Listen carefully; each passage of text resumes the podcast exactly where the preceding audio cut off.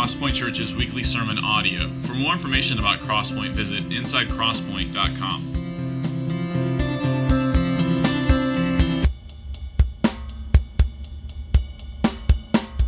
All right, Titus chapter 3, everybody, if you would. Uh, and if you don't, if, if you didn't come in with the Bible, there's one right in front of you. It'll be on page 784 or 998. One request of you this morning. Don't be a lazy screen Christian for the first part. You can be lazy in the back, but I need you with paper in front of you for, the, for kind of the kickoff.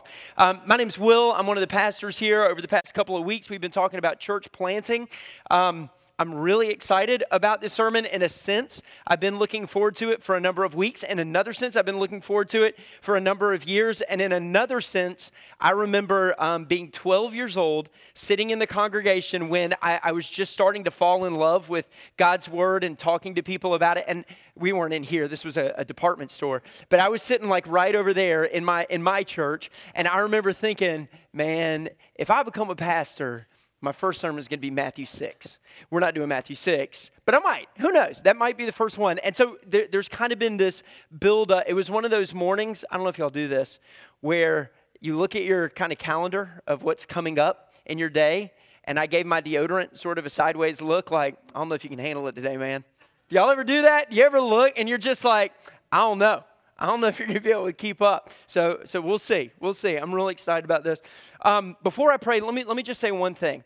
Um, this is not a, commercial. This is not an infomercial. This is not an advertisement for the church plan. At, at its base, here's my hope. My hope is that we dig into God's word, which we love, that people who have not heard God's word and do not know God's word would see a God who loves them. And then that would spur us on into a gospel that goes on mission, whatever that means for us. Um, that's my goal. And then to share just my heart with you um, about church planting. So, so that's my study, that's my prayer, that's my hope, and that's my prep. And that's what we're going to get busy doing. Let's pray together.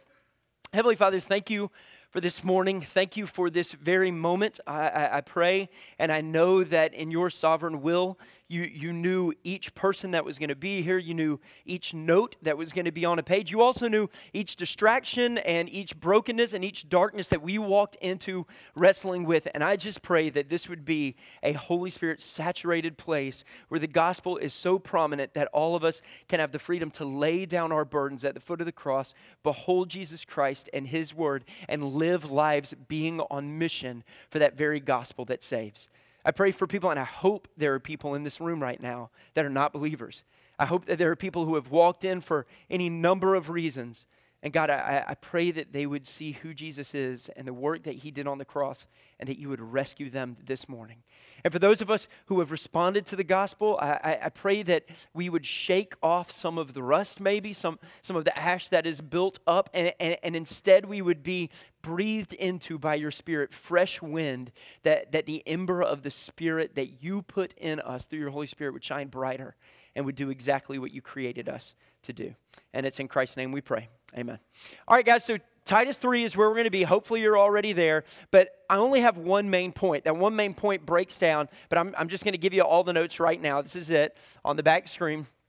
All right, the gospel of grace motivates us to go and love others. And it breaks down in four different ways, okay? So, number one, the gospel of grace. That's, that's where we're starting in Titus 3, focusing on grace. Number two, motivates us, motivates people like us, not just all kinds of people, different backgrounds and things, but, but all different types of people spiritually, where we are and what God is calling us to do, that it motivates us to go, Matthew, the Great Commission, Matthew 28, and then love others. We're going to circle right back around to Titus 3. Titus 3 has become like my favorite favorite chapter over the past couple of months, and uh, I, I love it. I can't get enough of it. So here we go, Titus 3. We're going to start in verse 3, if you would, and follow along with me.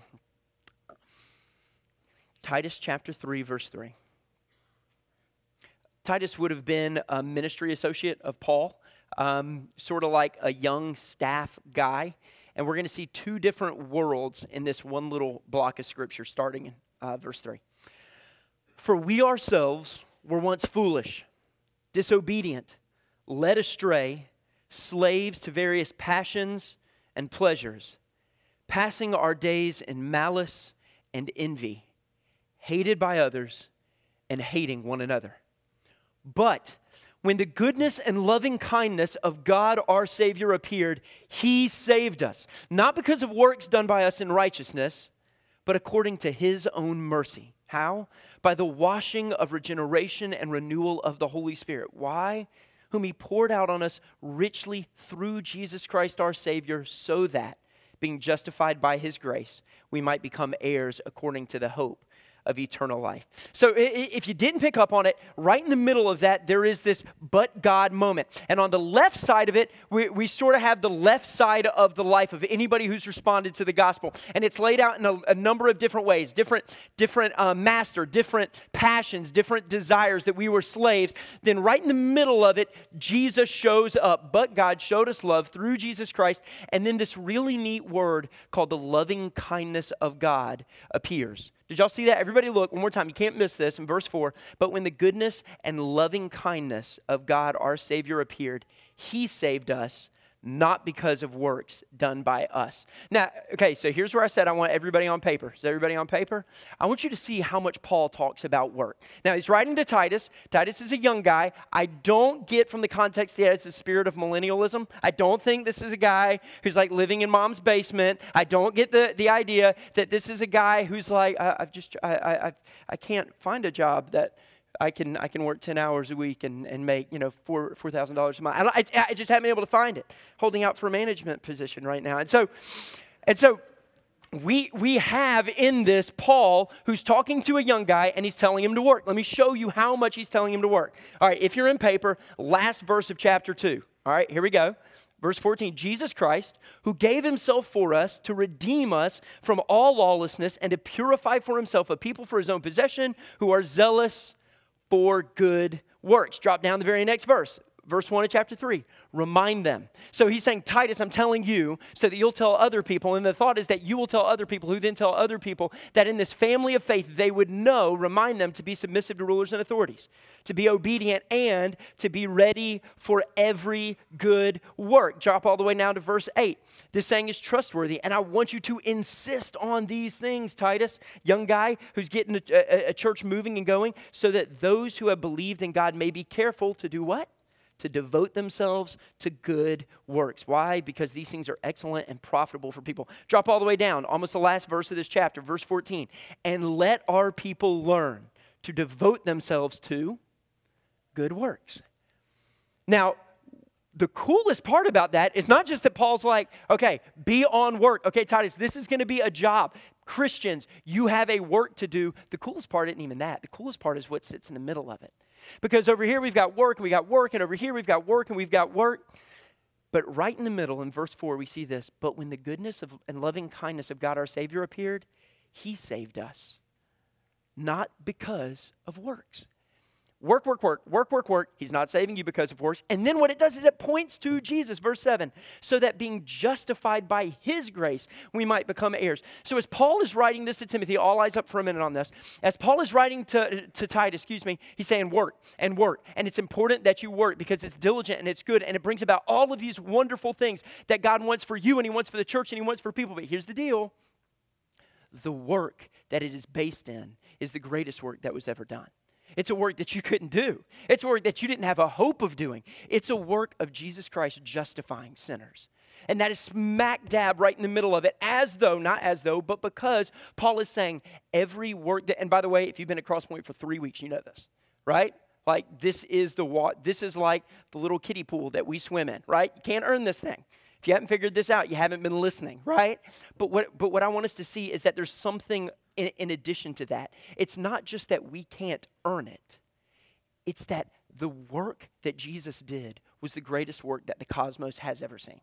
The work that Jesus did on the cross is the greatest work that the cosmos will ever see. It, for those of us who will spend time in heaven with God for eternity, there will be no greater work than the work that was already done. And Paul looks at Titus and he says to him, Here's the deal. That's the platform. That's the fount. From the justification of Christ, you go and work. And from the justification of Christ, you go on, you get on mission. From the justification of Christ, you go and you love people. It's all about this, and it's all about grace, the gospel of grace.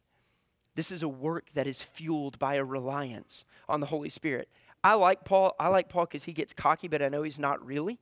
Um, 1 Corinthians 15, flip over there if you would. It'll appear behind me. 1 Corinthians 15.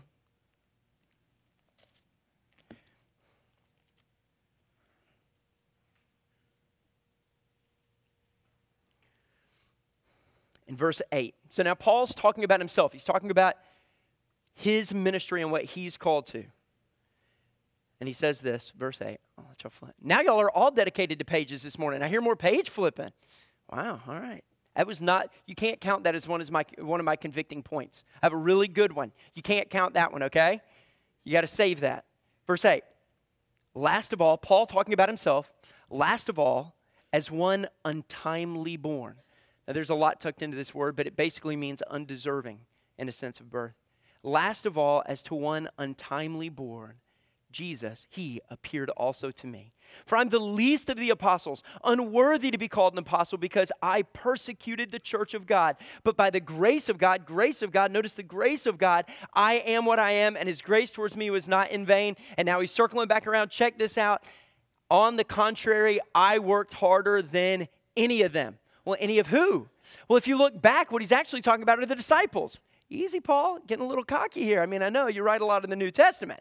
I worked harder than all of them. And then he takes it another step. I worked harder than, than uh, James. I worked harder than the half blood brother of Jesus who grew up with him. I've worked harder than all of these people. Sounds a little cocky, doesn't it? But tucked into this, y'all aren't responding to me. Does that not sound cocky to you? Did you not read this as a kid and say, should that really be in there? Right? That, because when I read it, I'm like, whoa, whoa, whoa, whoa, whoa. And then, of course, he gets to, though it was not I, but the grace of God that is within me. And you go, okay, all right, we'll leave it. We'll, we'll let it stick. But what's the point? What is Paul actually saying here? Notice this in verse 10 but by the grace of God. That first point, it is the gospel of grace that motivates us. And by us, I mean people like us, and I mean people like Paul, because as soon as he thinks about the gospel of grace, which was not in vain in his life, he looks and he says, I am what I am. I was a God hating, persecuting blasphemer. That's who I was. That's it. And so, if I'm a guy that gets my stuff put in the book, if I'm a guy that's encouraging young men into ministry, if I'm a guy that gets to do all of this incredible ministry and mission and give my life for the gospel, it can't be because of me. Look at who I was. And so, all that Paul is doing is he's saying, Do you see the grace? Do you see the grace? Do you see the grace of God poured out in my life? This is a gospel of grace, but it's also a personal calling. And that was always Paul's heart. It, if you look at Romans, Corinthians, Galatians, Ephesians, Philippians, Colossians, almost everyone, Timothy, Titus, almost every one of those letters that Paul writes, it starts almost the exact same way.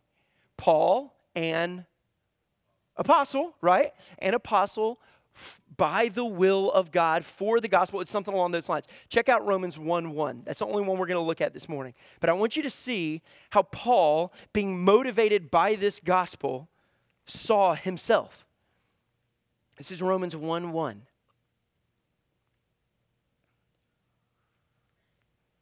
Paul, a servant of Christ Jesus, called to be an apostle, set apart for the gospel of God. Just read that again. Now I want you to think about yourself. Because what Paul is going to tell us is it's not just because I'm Paul. Remember, I was a jacked up dude. The gospel motivates all kinds of people, even God hating blasphemers who persecuted Christians. If God can do that in me, imagine what he could do in you. And he goes on and he thinks of himself as Paul a servant of Christ Jesus. Jesus came not to be served, but to serve and give his life as a ransom for many. If our king is a king that serves, then we as his servants are people who serve. And he's called. He's gifted. He's equipped. God's given us everything that we need for life and God, godliness. Second Peter, Second Corinthians, we're called ambassadors. Second Peter, we're called uh, we're called to a ministry of reconciliation that we would be the people. My, my little wing is still not working quite right. I'm out of the sling and all. But every time I want to go make a big point, it looks like this. And so you, you, have to, you have to like, I'm not saying heaven's not great. The right side's always the good stuff. I'm not downplaying the good stuff, okay? That's just as far as I get right now. And, and so I lost my point. What was I saying? It was good. Hang on. Oh, yeah, yeah, yeah. Reconciliation. Thank you, General. And so God has called us to this ministry where the people who are way, way, way, way, way over here, undeserving, actually become the people who draw together the, the Spirit of God by presenting people with the gospel to those who are God hating, persecuting, haters of others, and others being hated, and malice and sinful, and all, all this kind of stuff. That is what we're called to. And then he says, set apart for the gospel, because all of this is based on being different. It's based on the fact that Paul was called to look different in his world than he ever had. Do you remember when Paul came to faith? Like Christians were like, I mean, I believe in God, but like this is Paul, right? And, and, Bar, and, and Barnabas is like, hey, man, we should really minister to this guy. And, and, and, and look, let's go to Straight Street and all this kind of stuff. And, and people are like, wait, isn't this the guy who just led to the death of my best friend? No, come on, Paul, come on into the church. Come on. But, th- but that's the entire point that Paul's saying. I am going to, for the rest of my life, be so different than who I was by the sheer grace of God. This is a personal calling. This was Paul's personal calling. And if the gospel is based on grace, it's our personal calling. If it's made for all, and here's the deal not everybody's called to plant a church. I get that. Not everybody's called to uh, orphan center. Not everybody's called to foster care or adopt. Not everybody's called to marriage. Not everybody's called to youth ministry. Not everybody's called to children's ministry. Most of you are called to children's ministry. but I would say, uh, I'll just let me just pray real quick. 305 of you, I think, are called to children's ministry at least. But but the point is, not all of us are called to that, but every one of us are called to something. And I, I, I think I think what can happen when we're at a, a, really good, healthy church and we're surrounded with really good people is it can be very easy for the warm coziness of the insulating of people who love God around us. It can actually make us lose our mobility. It can actually cause us to build up dust and rust. And, and yet, it's the exact opposite of what Paul is saying. If Paul was a God hating, blaspheming persecutor, and whoever you were, I think all of us hopefully will have a story that says, This is who I was, this is my past and my sin, but Jesus, and now mission. That, that's what I think all of us, our lives are supposed to be.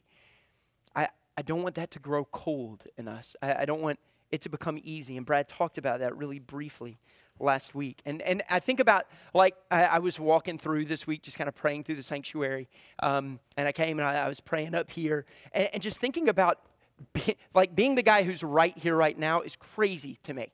I, have done this since I was 18 years old, and it's still crazy to me that y'all are sitting there like looking at me and listening to me.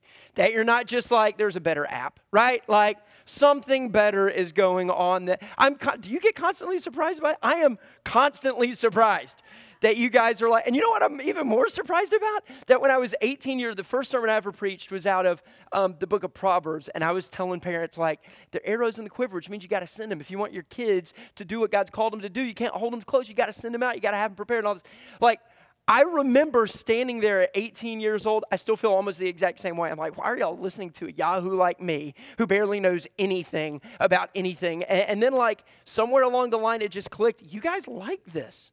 Like, you really like this. And as long as the guy who's holding it knows what he's talking about, you sort of like the guy who's holding it. And so it's almost like cheating and having friends and then having a family when you know Jesus, because people are like, you know Jesus, I'm your buddy now. It's just like, wow. You know, Jesus, hey man, we're in family together. And, and I'm, I'm blown away by this. And I think about Paul's past. My past was not Paul's past. Um, it, it wasn't. I, I grew up in, in a family that where a lot of you guys know my mom. My mom is incredible. It makes me think of First Timothy, where Paul uh, talks and he says, I'm reminded of your sincere faith, a faith that dwelt first in your grandmother Lois and in your mother Eunice, and now I'm sure dwells in you as well. Like, for those of you who know my mom, she's like, legit crazy sanctified. She's the reason I can never be proud because I can always go over to my parents' house and be like, I'm not that great, right? Like, and, and my wife calls her just like Jesus, Judy, which she hates but like that's who she's been my whole life. I, I was nine years old and we were going to my buddy's house, which when you're nine years old, your buddies are typically your parents' kid, your parents' friends, kids. Those are your buddies, right? Like it's and so I was going over to Daniel's house because they had just had kittens. And we were like, oh, that'll be fun. We'll check out some kittens. So we go, and I don't know, I'm nine, my sister's probably six. We see these kittens, and there's this little black one, and I'm like, I like that kitten. I really like that kitten. We don't have any pets. We need a pet. I stole the kitten. Like, unashamedly. Like, nobody's looking. I work it out with my sister. Like, one of us goes out to their garage, finds a box. I grab, I mean, it was this big. It would have fit in my pocket. I grab it. My mom's having, you know, like mom talk, so it's going to be a while. So I put it in the box. I go to the back of our red Voyager van. I put the cat in there, and then I walk out. And that was like my whole plan. That's as far as I got. I was like, I got a cat, right? So we get in the car and we start to drive home, and it meows. And my mom's like, What was that? And I, I double down. First, I'm a, I'm a thieving person. Now I'm going to lie to my mom who loves me. Mom, I think some crickets got in the car. What was wrong with her in that moment? How is she not like, there are no crickets in the car, and crickets don't say meow. But for whatever reason, maybe it was faint enough, and we just kept going. So we get home, and I've got a cat. But my parents don't know. And again, that's as far as my plan had gotten. And so at some point, I like broke down because I was like, this thing's gonna freeze to death out there. And so I'm like, hey, mom, I think you left the lights on in your car. You should go. And she comes back. She's like, there's a cat in the car. Why is there? And I'm like, oh, really? Like, man, we should get a litter box. My dad is not down for that. Somehow, by the sheer grace of God, that cat became a part of our family for an inordinate long amount of time. And that's the thing, like, my mom loved me. Even when I lied, even when I stole, mom was like, I still love you. And not only that, like, she, I didn't take care of the cat. I'm nine. I just like goof around with the thing, then go do my own thing. She's the one who's dealing with all the, you know, the scoop. And then, and then the cat gets like IBS and stomach problems and it lives to 15 and it throws up on the floor like three times a day. And my mom's just like, I serve, I serve the Lord. That's what I do. I just love my, like, that's what I grew up in. And so when, when I look at grace, I'm like, no, I get that, right? Like, I did not deserve that. And, and, and then I think about the fact that a, a, good handful of you guys in this church were at the church that I grew up in, and you were father figures to me. You were guys who, who told me hard truths and, and who loved me and pointed me into what it was to be a godly man. And at a really young age, I fell in love with this thing. And I was able to start helping out in kids' church and teaching small lessons at 13 and 14 years old. And I fell in love with the Bible and I fell in love with teaching it. So I went to summer camp. And I was like, this is awesome. Like, I can hang out with kids. I don't have to pay anything. I get to hang out with my buddies in a cabin all summer long, and all I do is tell kids about the gospel. That's all I do, week in and week out. And I did that for six years, went on staff at a church. At the time, it wasn't a gift, but I was able to see unhealthy leadership. I was, on, I, I, was able to see some of the, the negatives that, by the sheer grace of God, we don't have in our leadership team here. And then within a number of months, God picked me up and He placed me here. Um, the church was only a couple years old at the time, and Brad was like, hey, it was different back then. Um, he's like, hey, man, you want to come on staff? And I was like, all right, that sounds good. And that was it. Like, we had coffee once. And, and we were both like, yeah, that's good. I like this. You like this. We'll do this. Okay. We'll do it. That's like how it played out. There was, did you pray? I prayed, I think. I mean, but it happened, you know, by God's grace. And, and I've, I've had the gift of being um, in a solid, with a guy who's solid and honest and transparent. Not for lack, I mean, we've had our issues at this church. And if you've been here, you, you know that we've, we've worked through them. But I, have been able to see that for a decade and change. Of my, I got to see Brad get beat up, and none of y'all did. Did you know that? Like, two, do you remember this? Like, year one or two, this guy walks into the point and says nothing. This is when we had an office building off Veterans Parkway. And he runs into Brad's office and he just tackles him to the ground. Like, I'm fresh on staff. I'm like, I did not, like, I've seen unhealthy. I did not sign up for this. I weigh all of a buck 30 wet. And this dude just comes in and barrels over Brad and takes him to, apparently, it was like a buddy in the military or something like that that was coming to love on him. Brad could have taken him if it wasn't for the element of surprise. I'll say that. And, and yet, in, in, that kind of course of just kind of showing you what I look back on, like Paul did, and say, wow, God, thanks, and wow, God, thanks, and wow, God, thanks, there is this thought that momentum would be one of the worst reasons for me to plant a church. Right, well, it's just a natural next step, right? You do youth ministry for 18 years. That's not normal, by the way. And then you go and you plant a church. That's normal momentum. But as a guy who started dating a girl when she was 15 and you're 17 for six years, you don't get to the altar without thinking through momentum. Like, hang on. I am a very wise 23 year old at this point. am, am, I, am I doing this based on momentum just because we've been together for six years? Am I doing this for that or for the glory of God? And it really all came to a, a hit three years ago. Three years ago, I told you I did camp ministry, loved it. My entire life, I, I said, all I want to do is retire and be a camp pastor. Uh, that's what I wanted to do.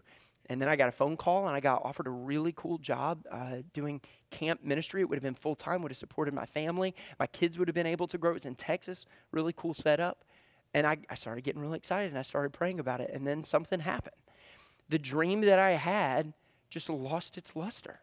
The Holy Spirit was not, it's kind of like when, you know, when Paul's like, I'm going to go here. And the Holy Spirit's like, no, you can't go there. It was like, the Holy Spirit's like, sorry, man, that, that dream is not for you. And I'm like, no, it's mine. Like, I've had it for a long time. No, no, no, it's not for you. And I realized the reason it wasn't for me was because I'd fallen in love with the church. And, and going there, I wasn't going to be able to be in the church. I, I, I was going to be able to do mission, but I wasn't going to be able to be a part of the church. And so three years ago, I started wrestling and talking with Brad and the elders and saying, hey guys, I, I think this is what God is calling me to.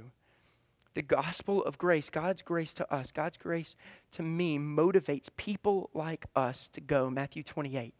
If you'd flip there now. Matthew chapter 28 to the Great Commission.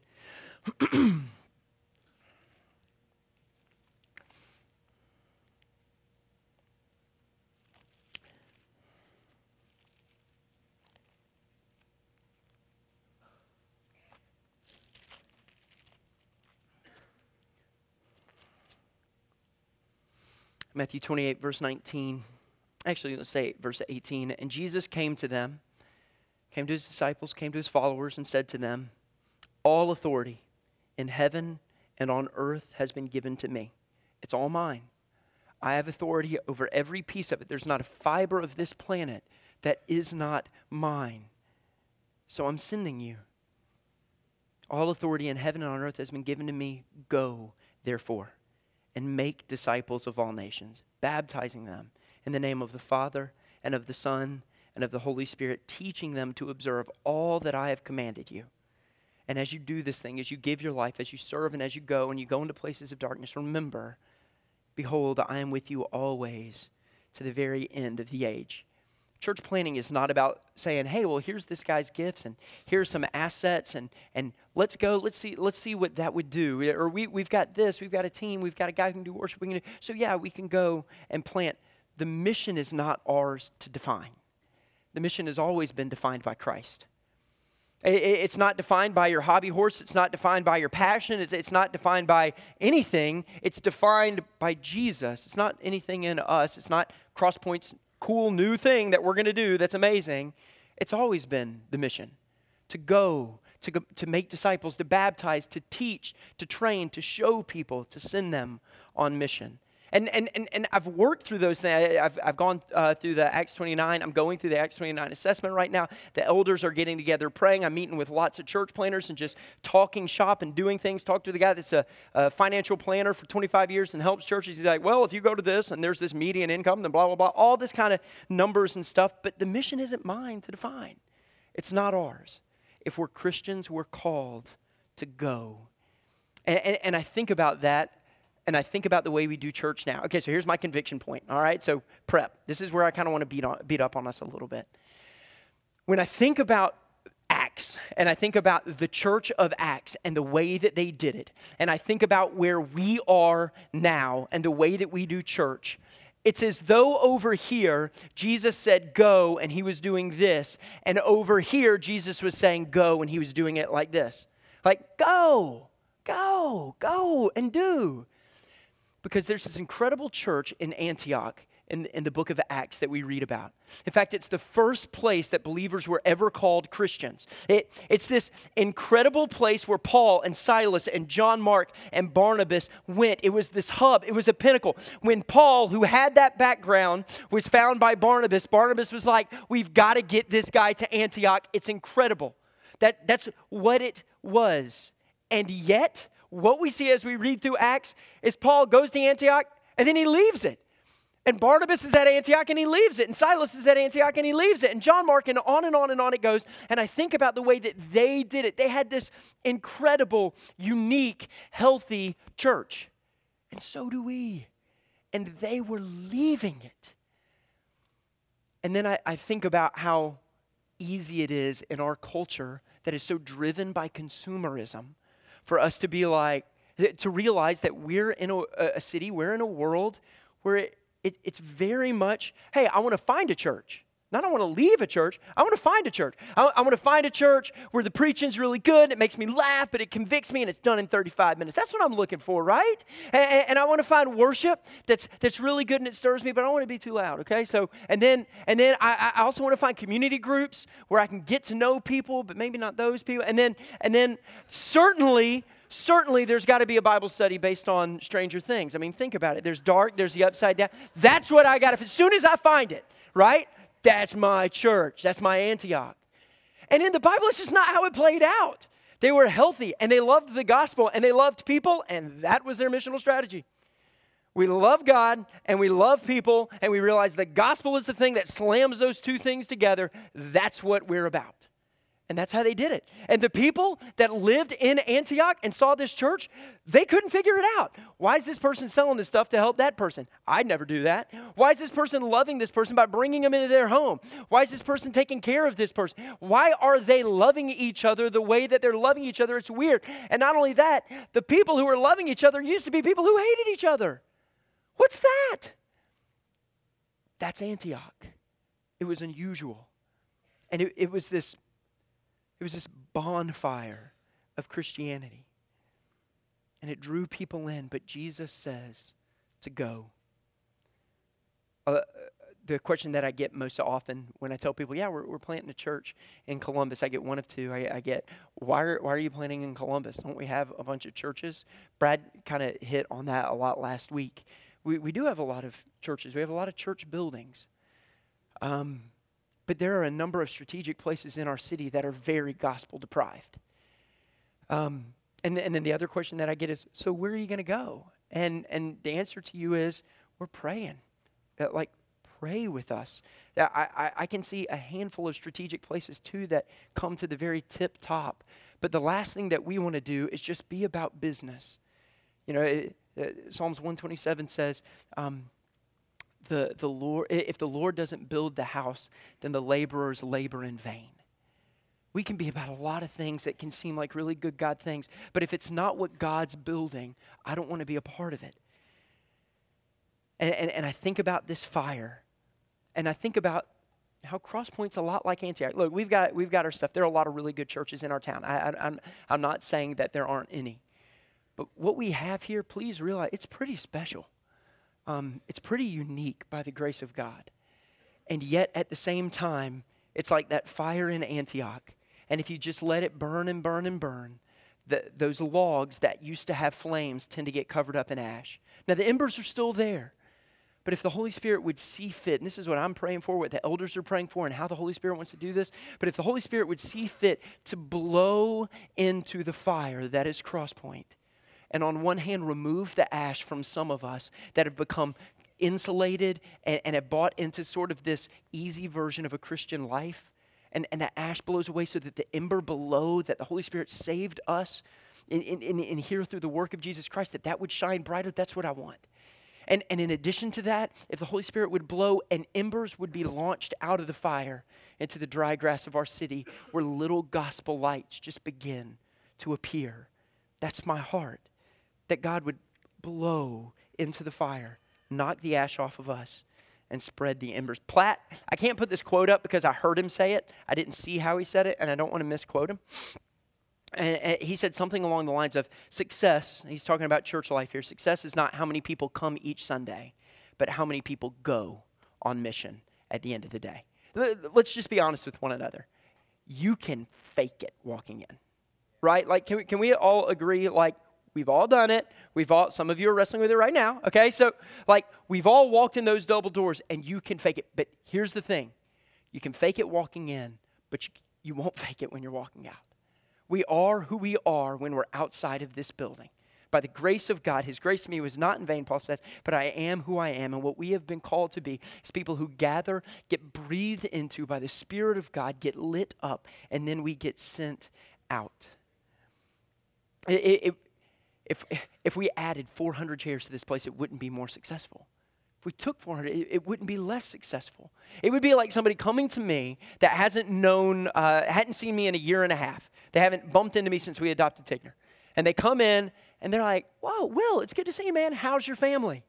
And I say, We're really good. We have six of us now. We used to have five, and we were good. But now we have six, and we're really good. They'd look at me and they'd be like, Something's wrong with you in the head, brother. And, and, yet, that's how we see church. That's, that's how we see success. That's not success. Success is somebody saying, How's your family? And you saying, Hey, this is going really well in the life of my kids, and here's what God's doing in my marriage, and this is the health that God is bringing, and this is what our struggle is.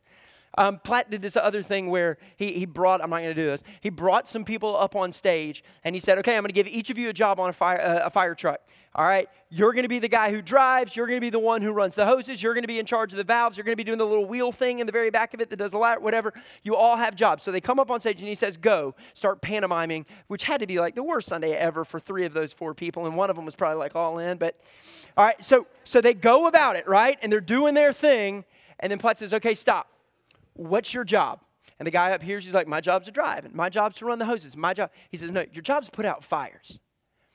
And, and, and I think sometimes we can walk into the church that way. Here's my job. Here's my task. Here's the thing I'm supposed to do. Here's what I'm gifted at. Here's what I'm not. Not growing there, right? And, and, and then we kind of insulate ourselves and build ourselves into this thing as though the Holy Spirit has stopped working in us, as though He's done with where we're already at. And He looks and He's like, Nah, you're done. The rest of them have work, but you, way to go. I'm not calling you up because you're so solid right now. This, this is not how it plays out.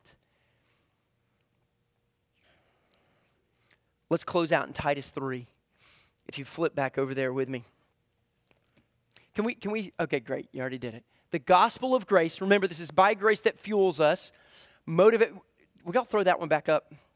Sorry the gospel of grace, which is what fuels us, the grace of God fuels us. It motivates us, people like us. I don't care what your past is, I don't care what your gifts are. It motivates everybody who's responded to the gospel to go. Not to go, but to go. That we would constantly being grown, be being grown and used by the Holy Spirit. Why? To love others. This, this is my favorite part of the text. Titus chapter 3, uh, going back to verse 4. But when the goodness and loving kindness of God our Savior appeared.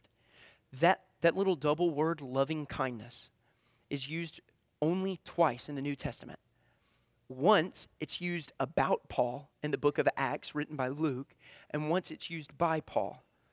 But when the goodness and loving kindness of God, our Savior, appeared, He saved us. I can't help but look at that and remember that it just said we were people who were hated by others and hating one another. And then God steps in with this special loving kindness. The word is philanthropia. It's where we get the word philanthropy, like showing kindness to one another. You don't have to flip there now, and it's not going to appear on the screen. But in Acts 28, Paul gets shipwrecked. And they, they wash up on this island. And as they wash up on this island, the natives come out and it says they showed him kindness, unexpected kindness. And that is the very word that is used here that Paul was expecting. I mean, he walks up and some natives start walking up and like, what, what's about to play out? And they're like, hey man, come on, let's build a campfire. We just got the squirrel thing. Like, come on, we're to do this is to be great. And Paul's like, what is this? They don't even know me. And they're loving me.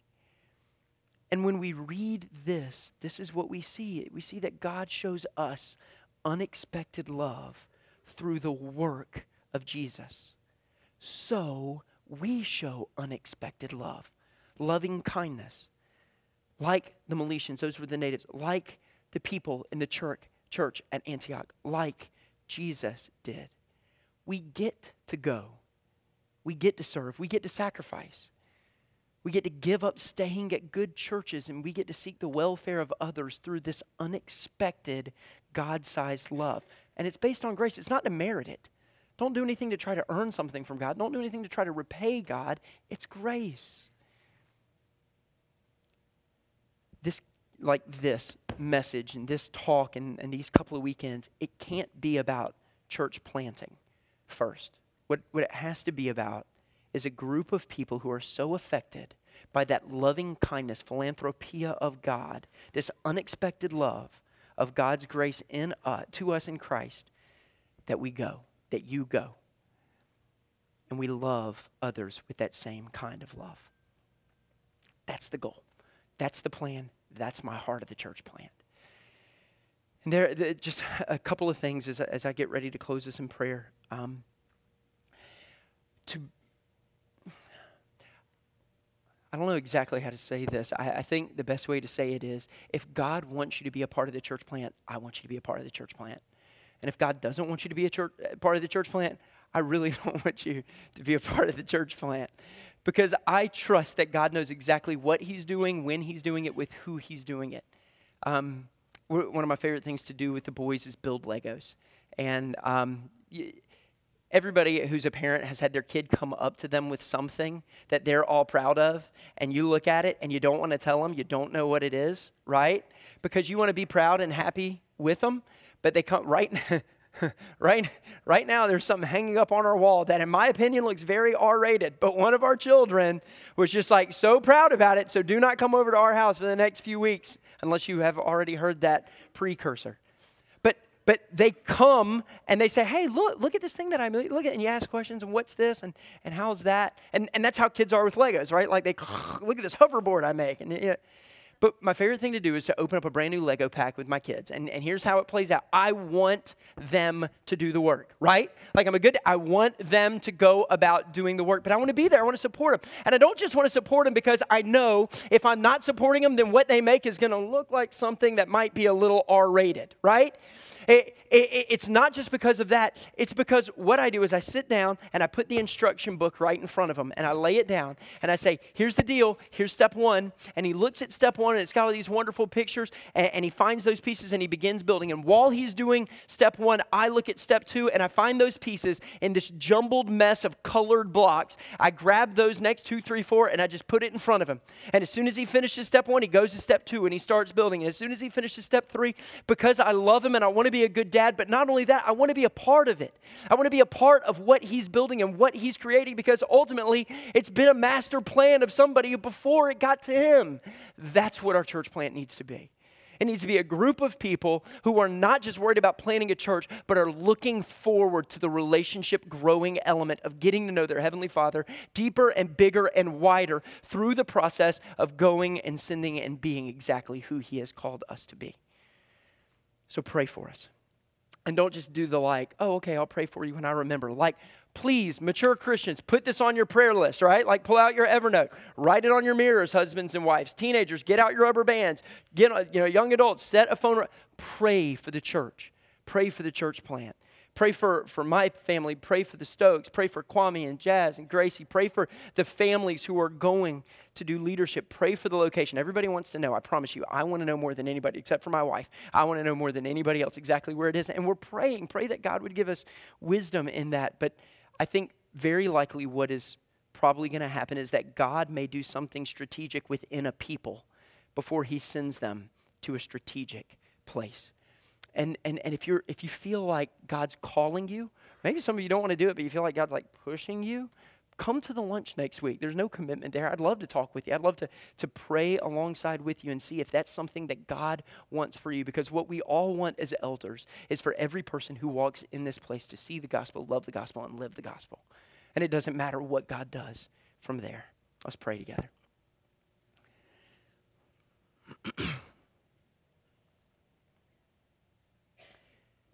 Father, my, my, great, my greatest desire is that we would see the loving kindness, philanthropia of God that has been shown to us in Christ. This goodness that we could never earn, that was given to us on a cross. And that it would change us in such a way that it would motivate us to go and love people And if that means that we're better at going and loving people and we stay at Crosspoint, great. If it means that we go and we love people and we go to do that through the Crosspoint, through the church plant, great. If we're if we're called to go and love people and you're calling folks into foreign missions right now, great. I, I don't I don't I don't care about that. I just pray that we would not be a people where ash builds up, but where the fresh wind of the Holy Spirit is constantly pouring into us in such a way that the ash is being removed. We're not concerned about insulating ourselves. The ember of faith that you have put within us would glow all the brighter, and that by your grace, you would blow even harder on some and you would send them into the dry grass of our community and the world, and you would start these little gospel fires everywhere they go. I pray that because it's your heart, and I know that you desire to do it. So I pray that you would. In Christ's name, amen.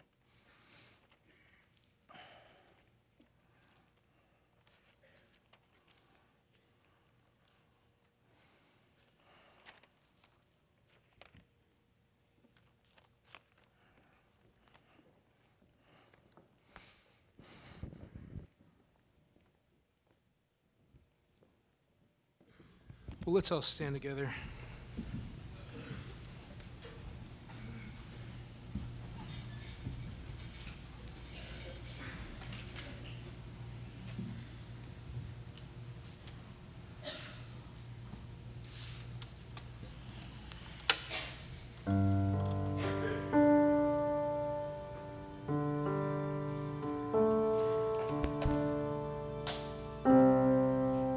If you need prayer, there will be uh, pastors down front, elders down front to pray with you. But let's sing a couple songs in response.